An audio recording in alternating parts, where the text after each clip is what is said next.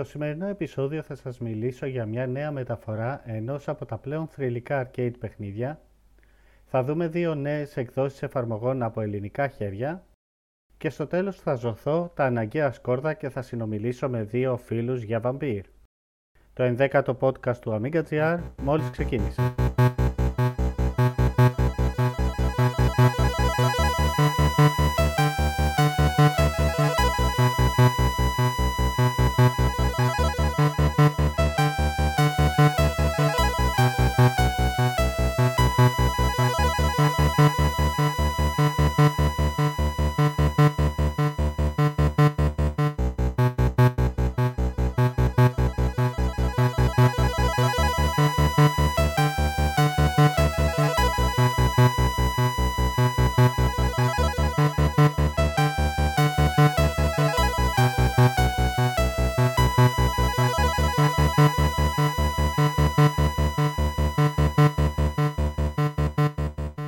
Ήλθατε στο 11ο podcast του Amiga GR. Είμαι ο Γιώργος Σοκιανός και με βρίσκεται ως γολκέρος στα διάφορα forums με θέμα την Amiga. Το σημερινό podcast θα είναι λίγο μικρότερο όσον αφορά τις θεματικές ενότητες, διότι έχουμε μια ωραία συζήτηση με δύο φίλους, το Σπύρο και το Βασίλη, που θα ακολουθήσει στο τέλος. Θα ακούσετε το πρώτο μέρος της συζήτησης, ώστε να διατηρηθεί το podcast σε, σε μικρή διάρκεια.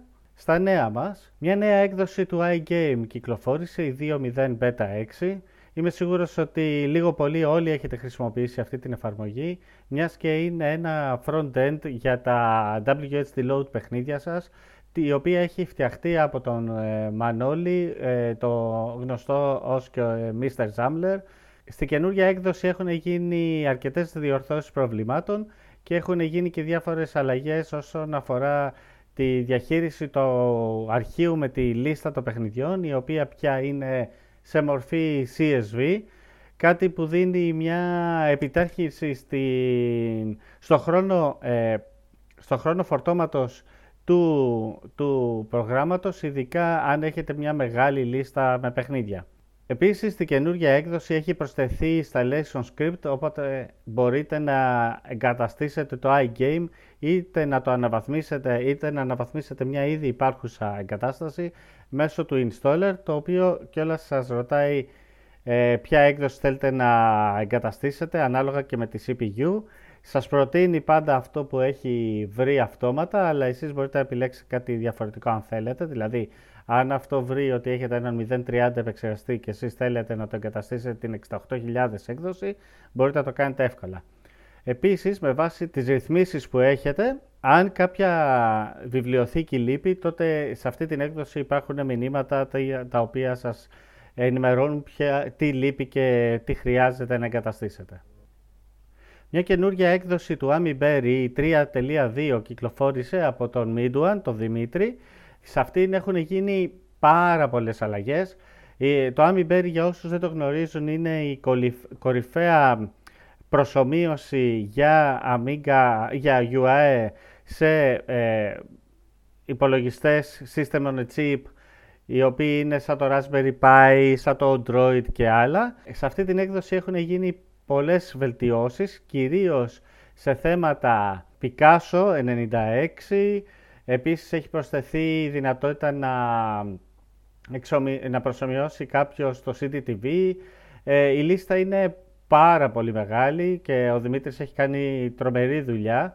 Να θυμίσω ότι το Ami Berry είναι και η καρδιά ενός καινούργιου project που μπορεί να έχετε ακούσει, το οποίο λέγεται Ami Hybrid και έρχεται από το Stevens ε, Jones και σε αυτό, ε, αυτό βασίζεται σε μια Linux έκδοση η οποία έχει ε, το Ami Berry σαν εξομοιωτή και μπορεί κάποιος να ξεκινήσει προγράμματα και από τη μεριά της Amiga αλλά και από τη μεριά του, του Linux και να τα τρέχει μπροστά από την προσωμείωση. Οπότε να έχει τη δυνατότητα να τρέξει οτιδήποτε θέλει και από τους δύο κόσμους. Το Bubble Bubble φαντάζομαι πως όλοι το γνωρίζετε. Είναι ένα από τα θρηλυκά arcade παιχνίδια το οποίο κυκλοφόρησε πίσω στο 1986 από την Taito. Το Bubble Bubble είχε σχεδιαστεί από το Fukio Mitsuki ο οποίος ήθελε να σχεδιάσει ένα παιχνίδι το οποίο θα ήταν ευχάριστο να παίζει κανείς, ε, με πολύ καλή αισθητική και κυρίως στόχος του ήταν οι γυναίκες και τα ζευγάρια που πήγαιναν στις arcade αίθουσες εκείνη την εποχή. Ένα, μια καινούργια μεταφορά κυκλοφόρησε ε, για την Amiga, ε, απαιτεί OCS ε, μηχάνημα τουλάχιστον ε, και αυτό ονομάζεται Tiny Bubble. Οι προγραμματιστές κατάφεραν σε αυτή τη μεταφορά να έχουν διπλασιασμό των FPS στα 50 FPS έναντι των 25 που ήταν στη παλιά έκδοση, στη παλιά μεταφορά για Amiga ε, κατάφεραν να χρησιμοποιήσουν χρώματα μέχρι και 32 χρώματα ταυτόχρονα στην οθόνη έναντι των 16 που υπήρχαν παλιότερα. 150 ε, αντικείμενα ταυτόχρονα ε, έναντι των 40 έχουν αυξήσει το ύψος της ε, εικόνας στα 224 πίξελ όπως ήταν και στο αρχικό arcade έναντι των 200 και γενικώς έχουν φτιάξει όλη την οθόνη να είναι ακριβώς όπως ήταν και στο arcade σε σχέση σε αντίθεση μάλλον με το πώς ήταν το παλιό port που υπήρχε στην Amiga. Έχουν φτιάξει μεγάλους εχθρούς με animation, έχουν προσθέσει animation ε, σε διάφορες οθόνες, πρόσθετες οθόνες, ε, animated κάποια boss fights, τα οποία ήταν και τα οποία όλες αυτές οι αλλαγές ε, καθιστούν το συγκεκριμένο port ένα από τα καλύτερα port ε, του Bubble Bubble για την Amiga. Το παιχνίδι μπορείτε να το βρείτε, να το κατεβάσετε από το poet.net και θα βρείτε και links για το συγκεκριμένο παιχνίδι και στα comments του podcast. Αν θέλετε να διαβάζετε νέα σαν αυτά μεταφρασμένα στα ελληνικά, επισκεφτείτε το Amiga GR. Εκεί μπορείτε να βρίσκετε παρουσιάσεις παιχνιδιών, παρουσιάσεις λογισμικού, νέες κυκλοφορίες και πολλά άλλα. Αν θέλετε να βρείτε και άλλα podcast, μπορείτε να τα βρείτε στο podcast.amiga.gr. Αν θέλετε να επικοινωνήσετε μαζί μου, μπορείτε να το κάνετε μέσω του podcast και με βρίσκετε ως γολκέρος στα διάφορα φόρουμ.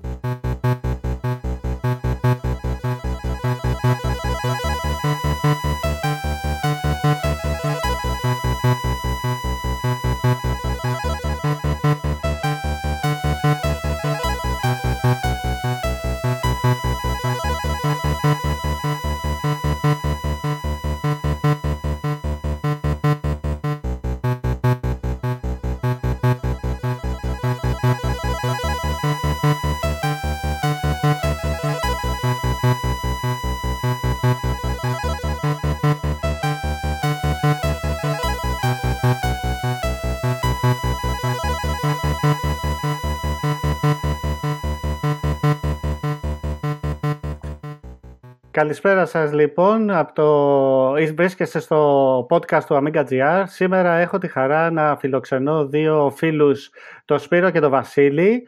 Ε, είμαι πραγματικά χαρούμενος για τη σημερινή συζήτηση που θα κάνουμε και μας κάνει υπομονούσα αρκετά γιατί το θέμα το οποίο, τα θέματα μάλλον τα οποία θα συζητήσουμε, έχω πολλά ερωτήματα για αυτά και θέλω να μάθω καινούρια πράγματα όπως φαντάζομαι θα θέλετε και όλοι εσείς. Λοιπόν, σήμερα μαζί μου, όπως ε, είπα, έχω τον Βασίλη και τον Σπύρο. Καλησπέρα, παιδιά. Καλησπέρα, Γιώργη. Ε, πώς είσαστε, είσαστε καλά; Μια χαρά. Και εγώ μια χαρά και, και προσωπικά χαίρομαι πολύ που τα λέω και με σένα που έχεις ξενιτευτεί πλέον και με τον Βασίλη που τον βλέπω μια φορά το χρόνο στα gathering, στα διάφορα που κάνουμε. Έτσι, έτσι ακριβώς, ναι, ναι, ναι. Σας ευχαριστώ πάρα πολύ που αποδεχτήκατε αυτή την ε, πρόσκληση να τα πούμε λιγάκι εδώ πέρα και να λύσουμε απορίες αλλά και να ε, ε, μηδενίσουμε οποιοδήποτε ε, προβλήματα κάποιος μπορεί να έχει στο μυαλό του όσον αφορά τις ε, Amiga με Vampire ε, και ερωτήματα τα οποία μπορεί να έχει και να θέλει να αγοράσει ένα τέτοιο μηχάνημα οπότε να ξέρει τι να κάνει. Ε, αλλά ας αρχίσουμε βασικά με λίγα λόγια για εσάς. Ε, πώς ξεκινήσατε να χρησιμοποιείτε υπολογιστές και ποια είναι η ενασχόλησή σας με την Amiga. Για πες μας αν θέλεις να ξεκινήσεις εσύ Βασίλη. Ναι Γιώργο. Η ενασχόληση με την Amiga έχει ξεκινήσει από την εποχή του 88 όταν ο πατέρας μας μας αγόρασε την πρώτη Amiga 500. Εκείνη την εποχή με γυαλιστερό 1084 monitor φυσικά όλο το πακέτο και τέσσερα παιχνίδια. Θυμάμαι ακόμα ας πούμε, ότι είχαμε ξεκινήσει με το Battle Squadron ήταν το ένα και είχαμε πάρει και το Lords of the Rising Sun εκείνη την εποχή. Συν άλλα δύο παιχνίδια που δεν τα θυμάμαι καλά γιατί πλέον είναι αμυδρά στη μνήμη μου. Κάπως έτσι ξεκίνησε όμως η πορεία μετά με μένα και τον αδερφό μου μαζί να παίζουμε παιχνίδια στην Amiga. Μετά εξελίχθηκε σε ε, μετά το... διαφορετικό.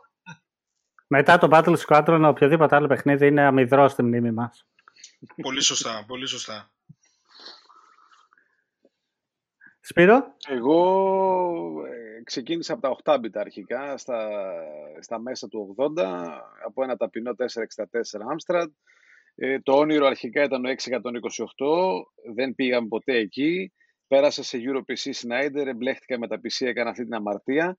Αλλά η αλήθεια είναι ότι από το 88-89 περίπου σε φιλικό σπίτι είχα πρωτοδεί μία 500 με 1084 στέρεο monitor και πολλά καλούδια γιατί ο φίλος έκανε πολλές ε, πατέντες μόνος του, ήταν πολύ έτσι ψαγμένος. Ε, εντυπωσιάστηκα, αλλά η αλήθεια είναι ότι ήταν υπέρογκο το νούμερο για να αγοράσει κανείς ένα σύστημα τότε. Η αλήθεια είναι ότι εγώ μπήκα αργά στο παιχνίδι της ιδιοκτησίας μιας Amiga. Την, την πρώτη μου Amiga την πήρα όσο και να ακούγεται αστείο το 1995, μια δική μου Amiga, όχι ότι δεν, δεν είχα ασχοληθεί μέχρι τότε. Την πρώτη μου την Amiga την πήρα το 1995 δώρο, παρακαλώ, για το, για το, για το, το ότι πέρασα στο πανεπιστήμιο. Ε, ασχολήθηκα πολύ δημιουργικά, καμιά τετραετία, όσο και αν αυτό επίσης φαίνεται περίεργο για εκείνα τα χρόνια. Και η αλήθεια είναι ότι πέρασα σε μια 1200 την εποχή που που λιόντουσαν ε, σε, σε, πολύ χαμηλά νούμερα, όχι, όχι στα εξωφρενικά τα σημερινά. Από εκεί και μετά βοήθησαν και πάρα πολλά έτσι, φόρα που είχαν βγει στην, ε, στο ίντερνετ, πάρα πολλοί φίλοι, καλή ώρα όπως ο Γιώργος εδώ που μιλάμε.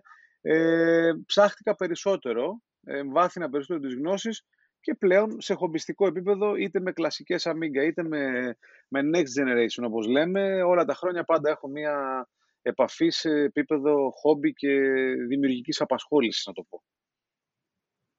Από όσο ξέρω, γενικώς ε, δεν αρκεστήκατε μόνο σε αυτά τα μηχανήματα. Έχετε μαζέψει ο καθένας αρκετά μηχανηματάκια ε, Amiga στο, στο σπίτι σας. Ε, θα θέλετε να μας πείτε λίγα πράγματα για αυτά και κιόλας αν, ε, να μας ξεκαθαρίσετε αν είσαστε από αυτούς που συλλέγουν Amiga υπολογιστές ή τους χρησιμοποιούν πραγματικά; Σπύρο, ε, τι λες; Ναι, ναι, ναι. Ε, ε, κοίταξε, η αλήθεια είναι ότι το θέμα της συλλογής είναι αμφιλεγόμενο στην Ελλάδα ε, και επίσης εξαρτάται τι εννοούμε συλλογή. Για να μην μακρηγορούμε, συλλέκτης με, με την τυπική έννοια του όρου δεν είμαι. Ε, πέρασα από αυτό το στάδιο κάποια στιγμή ε, κοροϊδεύοντας τον εαυτό μου ότι είμαι συλλέκτης, γιατί αγόραζα ό,τι, ό,τι υπήρχε στην αγορά, όταν υπήρχε και η δυνατότητα οικονομική μεγαλύτερη.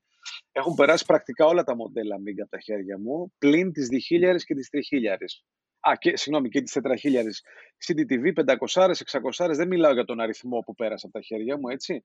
Ε, το μόνο πράγμα για το οποίο καφιέμαι αυτή τη στιγμή είναι ότι έχω μία New Old Stock 1200, όχι από την παρτίδα που ανακαλύφθηκε στην Ινδία πριν 10 χρόνια, original του 95 εποχή αποκατάστημα, ε, που την πήρα πριν από καμιά περίπου δεκαριά χρόνια από άλλο μέλος σε φόρουμ και την οποία την κρατάω ως κόριο φθαλμού και είναι η βασική μου αμίγκα μαζί με την αρχική μου 500 ε, από εκεί και μετά δεν έχω. Κρατάω τη 1200 σε όσο το δυνατόν πιο άψογη κατάσταση με όλα τις τα κουτιά, τα βιβλιαράκια μέχρι εκεί. Και μετά, αν πάμε τη συζήτηση στις Next Generation, πέρασαν και SAM από τα χέρια μου και τώρα έχω μπει στην κατοστάδα των υποψήφιων για την Α1222 που ε, δεν ξέρω, Γιώργο, ε, θα δείξει που θα καταλήξουν. Πάντως, περιμένω την πρώτη μου Next Generation Amiga μετά από πολλά χρόνια, όταν δεν ησουν να την κυκλοφορήσουν. Αυτά από μένα όσον αφορά τα μηχανήματα, αλλά συλλέκτη δεν είμαι με τη στιγμή. Θέλω να, θέλω να χρησιμοποιώ τα μηχανήματα, να, να αντλώ χαρά από αυτά. Βασίλη; Ακριβώς το ίδιο, όπως λέει και ο Σπύρος. Γιατί ούτε εγώ είμαι στην κατηγορία του συλλέκτη. Πιο πολύ μου αρέσει να το χρησιμοποιώ το μηχάνημα να το ανάβουμε το hardware, να δουλεύει. Δεν είναι να το βάλεις να το αποθηκεύσεις κάπου σε ένα χώρο. Και για να έρθω πάλι πίσω στην εποχή, ας πούμε, στην Amiga που μας είχε αγοράσει ο πατέρας μου κάποτε, ε, δεν υπάρχει σήμερα αυτή. Για κακή μας τύχη την είχε πουλήσει ο αδερφός μου για να πάει να αγοράσει ένα μηχανάκι εκείνη την εποχή. Όσο αστείο και αν φαίνεται αυτό. Ναι. Ε, μεγάλο το κενό. Σαν μικρό παιδί, εγώ που ήμουν, μπορεί να πω ότι έκλαψα κιόλας εκείνη την εποχή γιατί ήμουν πιο μικρός. Αλλά δεν με άφησε έτσι. Μετά από λίγο καιρό πήγε και αγόρασε μια 1200 με σκληρό εκείνη την εποχή, νομίζω 60 MB. Οι κολλητοί του του λέγανε: Πω, τόσο πολύ μνήμη, τι θα την κάνεις, τι θα βάλεις μέσα, τι θα χωρέσεις σε τέτοια φάση ας πούμε. Και αυτή επεκτάθηκε μετά με έναν accelerator μετά από ένα χρόνο περίπου με έναν 68040 που μέχρι σήμερα η συγκεκριμένη Amiga έχει γίνει σε προσωπικό μου site που έχω φτιάξει στο Wix την έχω κάνει κατασκευή build σε desktop πια. Την είχα φέρει και στο Amiga, νομίζω την είχε δει και ο Γιώργος μια φορά. Αυτή, Γιώργο, ναι, ναι. είναι η πρώτη 1200 που είχαμε. Και την κράτησα και την έχω μέχρι σήμερα. Από εκεί και πέρα, αν έχω αγοράσει άλλα 4-5 μηχανάκια παρόμοια σε 1200 είναι καθαρά για θέμα άμα μου χαλάσει η λειτουργική να έχω κάποια για να μπορέσω να αντικαταστήσω τα parts που δύσκολα σιγά σιγά δηλαδή αρχίζουν και γίνονται δυσέβρετα κάποια chipset που είναι ναι. πάνω στη 1200.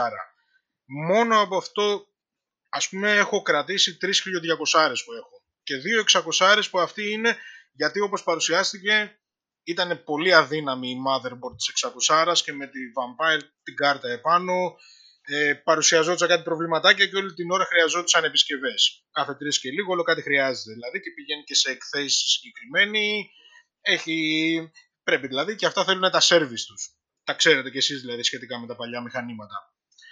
Όσο για τις next gen, περιμένουμε όντως την Α1222 να δούμε τι μηχάνημα είναι. Είναι μια πολύ προσιτή τιμή, η αλήθεια είναι, στην αγορά για να μπορέσει να χτυπήσει την κοινότητα της Amiga.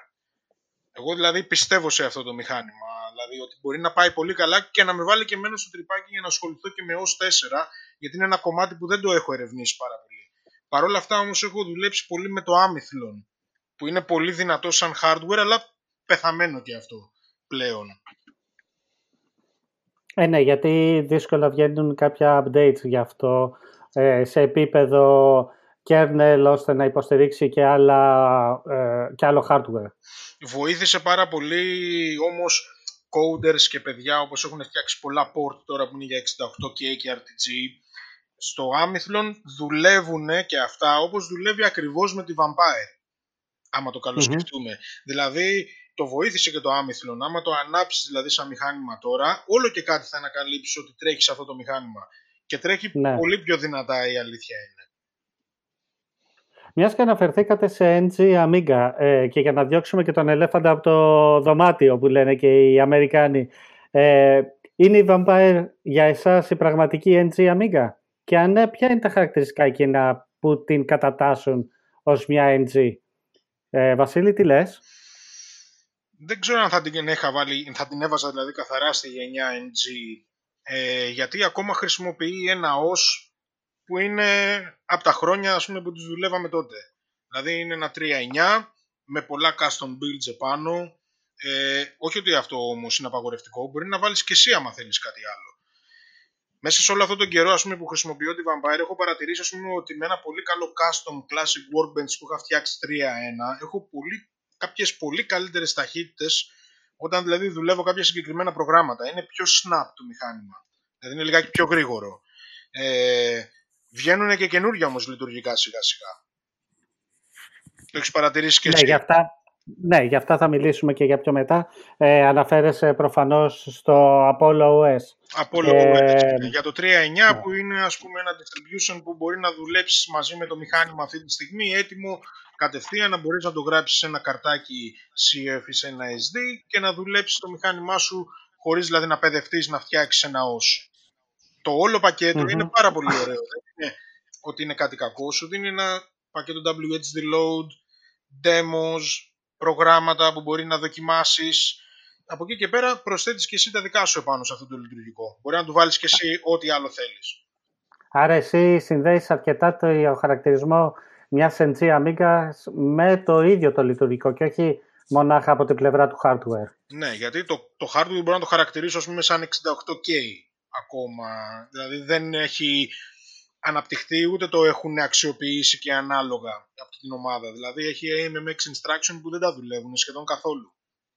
Για πες μας χοντρικά λιγάκι, γιατί δεν αναφερθήκαμε σε αυτό και κάποιος μπορεί να μην το γνωρίζει. Ε, χοντρικά λιγάκι τα χαρακτηριστικά μιας vampire, όπως τα έχεις ζήσει εσύ. Λοιπόν, μία vampire είναι ουσιαστικά δύο φορές πιο γρήγορη, όχι δύο, περίπου δύο φορές πιο γρήγορη από έναν 68-060 accelerator.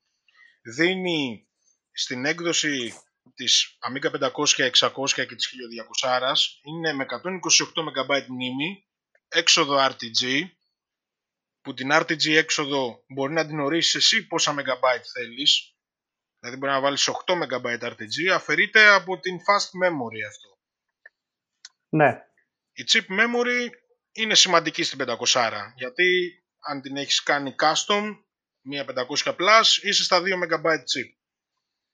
Στην 600 ναι. μπαίνει από κάτω ούτως ή άλλως το 1 MB expansion και με chip. Στην 1200 είναι ούτως ή άλλως τα 2 MB chip. Είναι βασικό. Για το RTG. Ωραία. Για το RTG υπάρχει κάποιο maximum όριο; Δεν έχω ορίσει να πω την αλήθεια κάτι παραπάνω από 6 ή 8 MB. Αλλά νομίζω ότι μπορεί να βάλεις και παραπάνω, αλλά δεν έχει νόημα. Ούτως ή άλλως οι κάρτες γραφικών, ας πούμε, στην Amiga που υπήρχαν, που προπήρχαν, δεν ήταν πολλά megabyte. Ναι, ναι, κοίταξε. Το, η B-Vision, από ό,τι θυμάμαι, είχε τα περισσότερα megabyte, τα οποία ήταν 8. Ναι.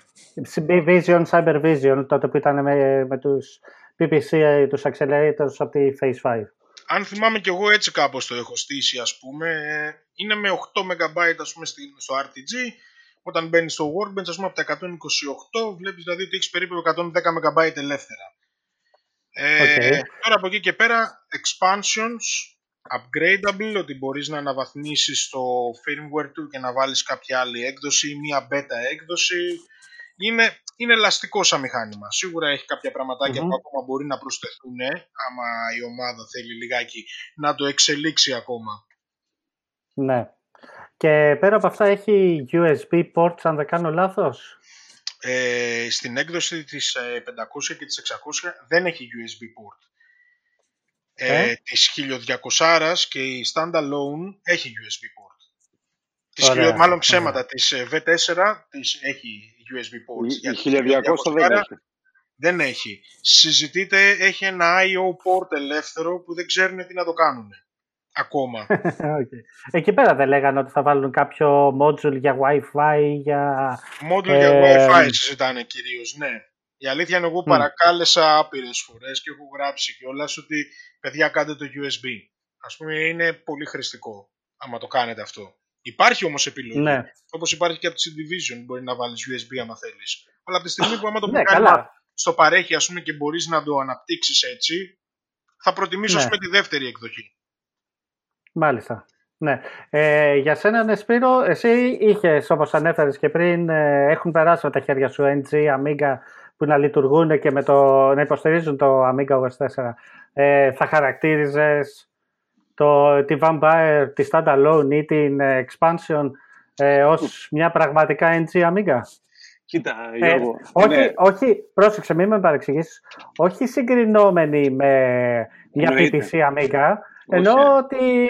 Ε, γιατί πολλοί λένε ότι οτιδήποτε είναι σε PPC δεν είναι πραγματικό Amiga, το πραγματικό είναι, ξέρω εγώ, η Vampire γιατί είναι 68K ή οτιδήποτε. Ε, δεν δε συμφωνώ με αυτό. Ε, βασικά είχα τη χαρά ή την, την κατάρα, επειδή και εσύ το ξέρεις, διάλεξε και πάρε, να έχει περάσει από τα χέρια μου, όχι ένας, αλλά τουλάχιστον τρεις ε, PPC ε, ε, επιταχυντές ε, μπορώ να σου πω, μάλιστα στον έναν έβαλα και φωτιά στην κυριολεξία από τα, από, από τα mods που είχα κάνει γενικότερα.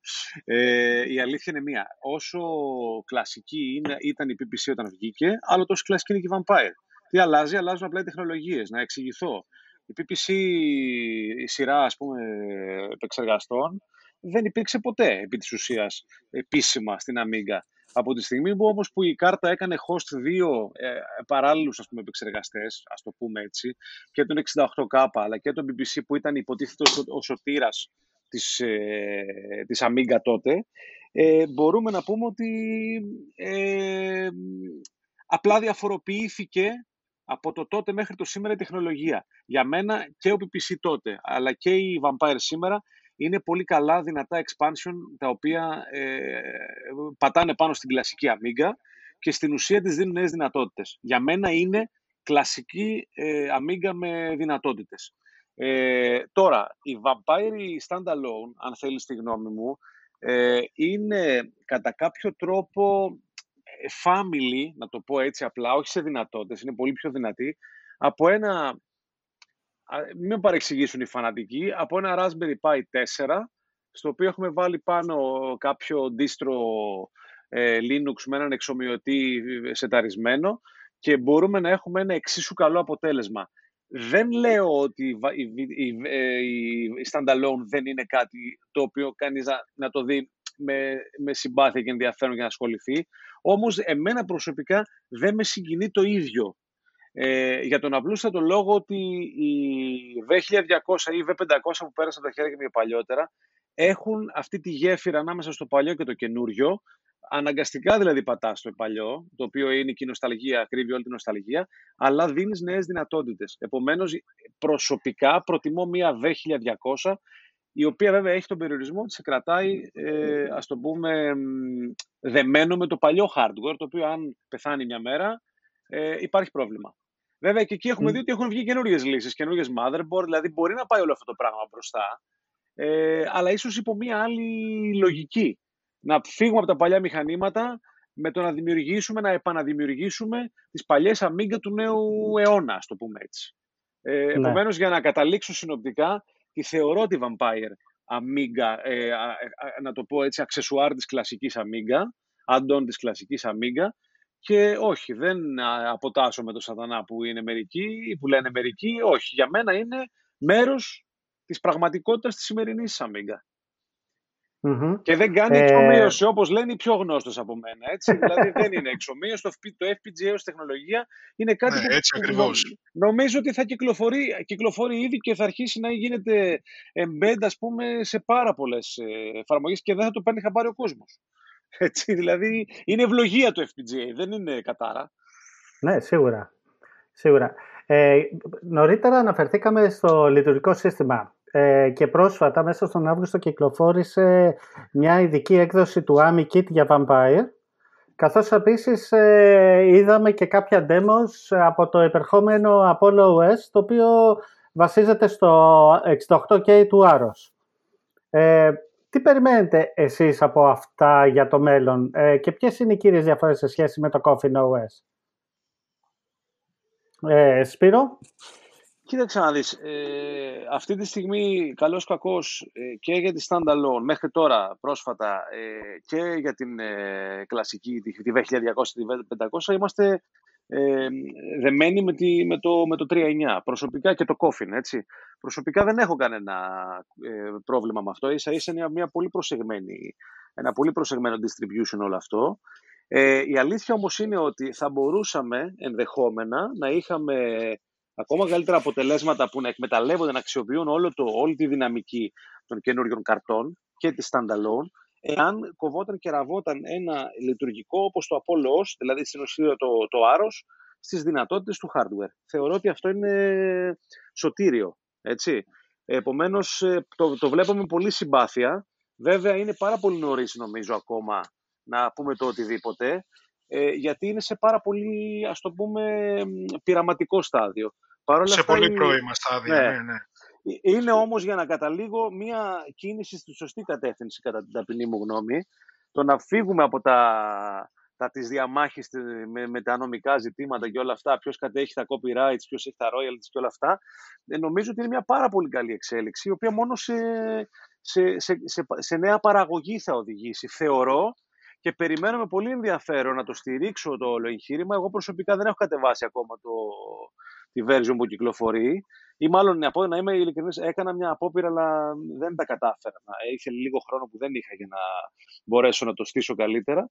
Ε, Επομένως, ναι, το περιμένω με, με αρκετή συμπάθεια και ενδιαφέρον και πιστεύω ότι είναι η κίνηση MAT η οποία θα αλλάξει το μέλλον κατά κύριο λόγο τη standalone περισσότερο που μπορεί πλέον να κυκλοφορήσει περήφανα και αυτόνομα με ένα δικό της εισαγωγικά λειτουργικό, πιο μοντέρνο.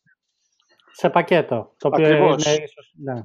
Και δωρεάν, έτσι, και δωρεάν και αυτό μπορεί παράλληλα για να καταλήγω να δώσει και ενδιαφέρον ε, σε νέα παραγωγή για 68K applications και ε, software γενικότερα, γιατί θα μπορεί κάποιος με, με normal χρήματα και όχι με ένα νεφρό πουλώντας να, να, να αγοράσει ένα μηχάνημα σχεδόν από τη βιτρίνα, ξέρουμε ότι δεν πωλείται σε καταστήματα, αλλά τέλος πάντων είναι πολύ πιο προσβάσιμο αυτό το hardware, άρα θα δημιουργήσει μια κοινότητα εντός κοινότητας που βλέπουμε ότι τον τελευταίο καιρό κινητοποιείται αρκετά με καινούριο software, ε, classic ας πούμε λογικής, αλλά βλέπουμε ότι ακόμα και οι πιο πιτσιρικάδες, οι πιο, νέοι, οι πιο νέες γενιές, βλέπουμε ότι έχουν αγκαλιάσει το κλασικό software, βλέπε Minecraft με τα πιξιλιασμένα γραφικά, δηλαδή είναι της μόδας, είναι μια πολύ καλή συγκυρία για να ξαναβγεί στην επιφάνεια ε, η πλατφόρμα, σαν ένα νης σύστημα, ένα πάρα πολύ μι, μι, πώς είναι, μικρής κοινότητας τέλος πάντων σύστημα, αλλά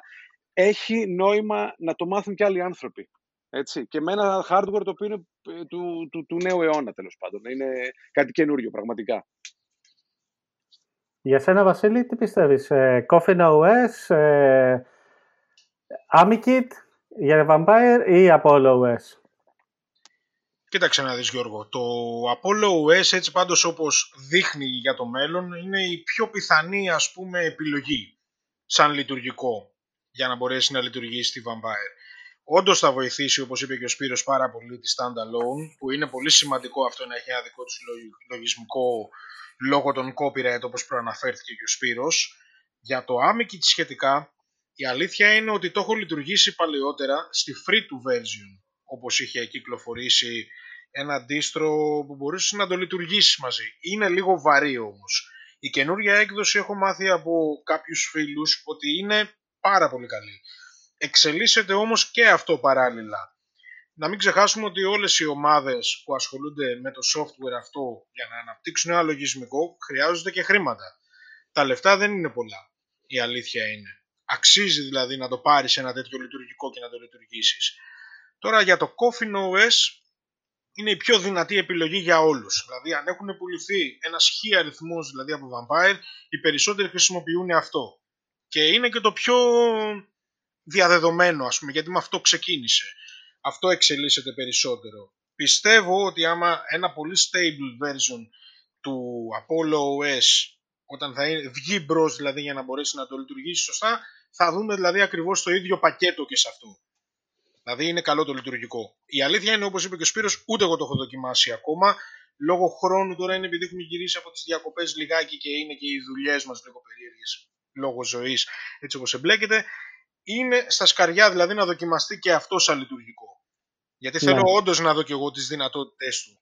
Να δω πόσο δηλαδή είναι και αυτό το λειτουργικό ε, ανταποκρίσιμο στα προγράμματα ας πούμε, αυτά που δουλεύω εγώ. Ας πούμε περισσότερο δουλεύω με προγράμματα μουσικής. Είναι αυτά που με τραβάνε περισσότερο στην Amiga λόγω επειδή φτιάχνω και μουσική.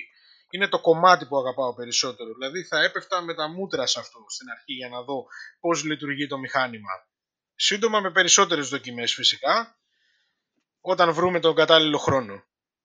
Αυτό πάντως θα ήταν πολύ ενδιαφέρον να το δούμε στο Apollo OS, μιας και προέρχεται από τη μεριά του Άρος να δούμε πώς δουλεύει καλά, αν δουλεύει καλά, εξίσου καλά με το Amiga OS σε 68 και οι προγράμματα. Να συμπληρώσω ναι, δουλεύει, δουλεύει η ομάδα σε αυτό.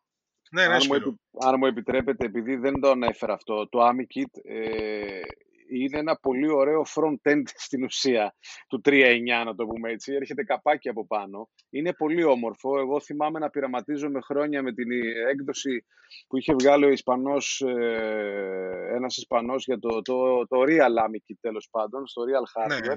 Σε 0.30 προφανώς ήταν απίστευτα βαρύ, ε, με όλα αυτά τα καλούδια που είχε. Σε Vampire δεν το έκανα ποτέ να παίξει.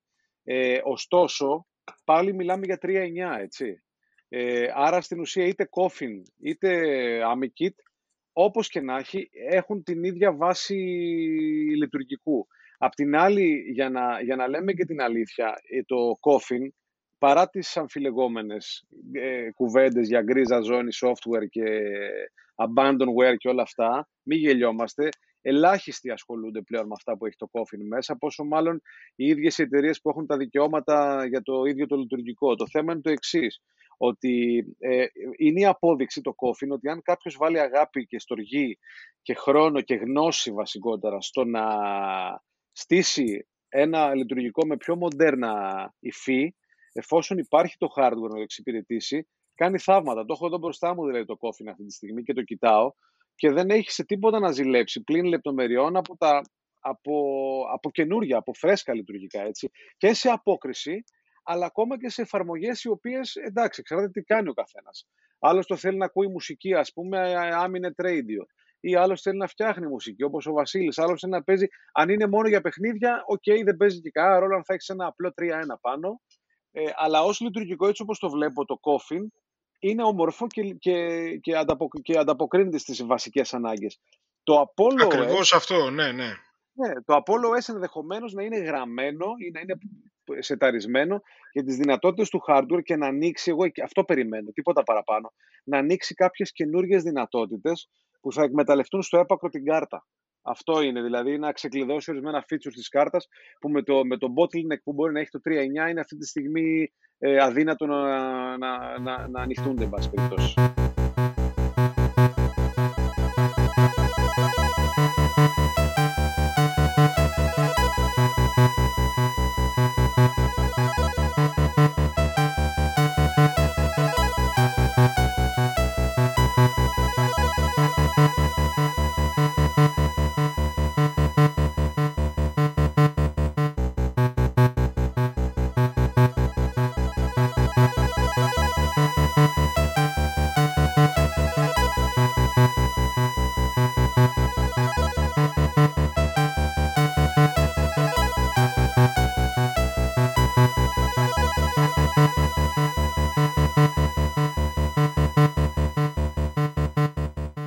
Αυτά λοιπόν από μένα για το σημερινό επεισόδιο του podcast του Amiga GR.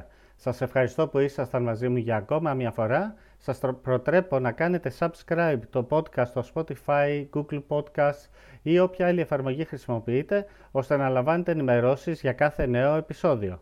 Ώστε την επόμενη φορά να περνάτε καλά, να είστε δημιουργικοί και να προσέχετε τους γύρω σας. Θα κλείσουμε με ένα remix από τον XX Dusty XX και το οποίο είναι ένα metal tribute στο Garden Level του Elvira. Συνθέτης του συγκεκριμένου μουσικού θέματος είναι ο Dave Hassler.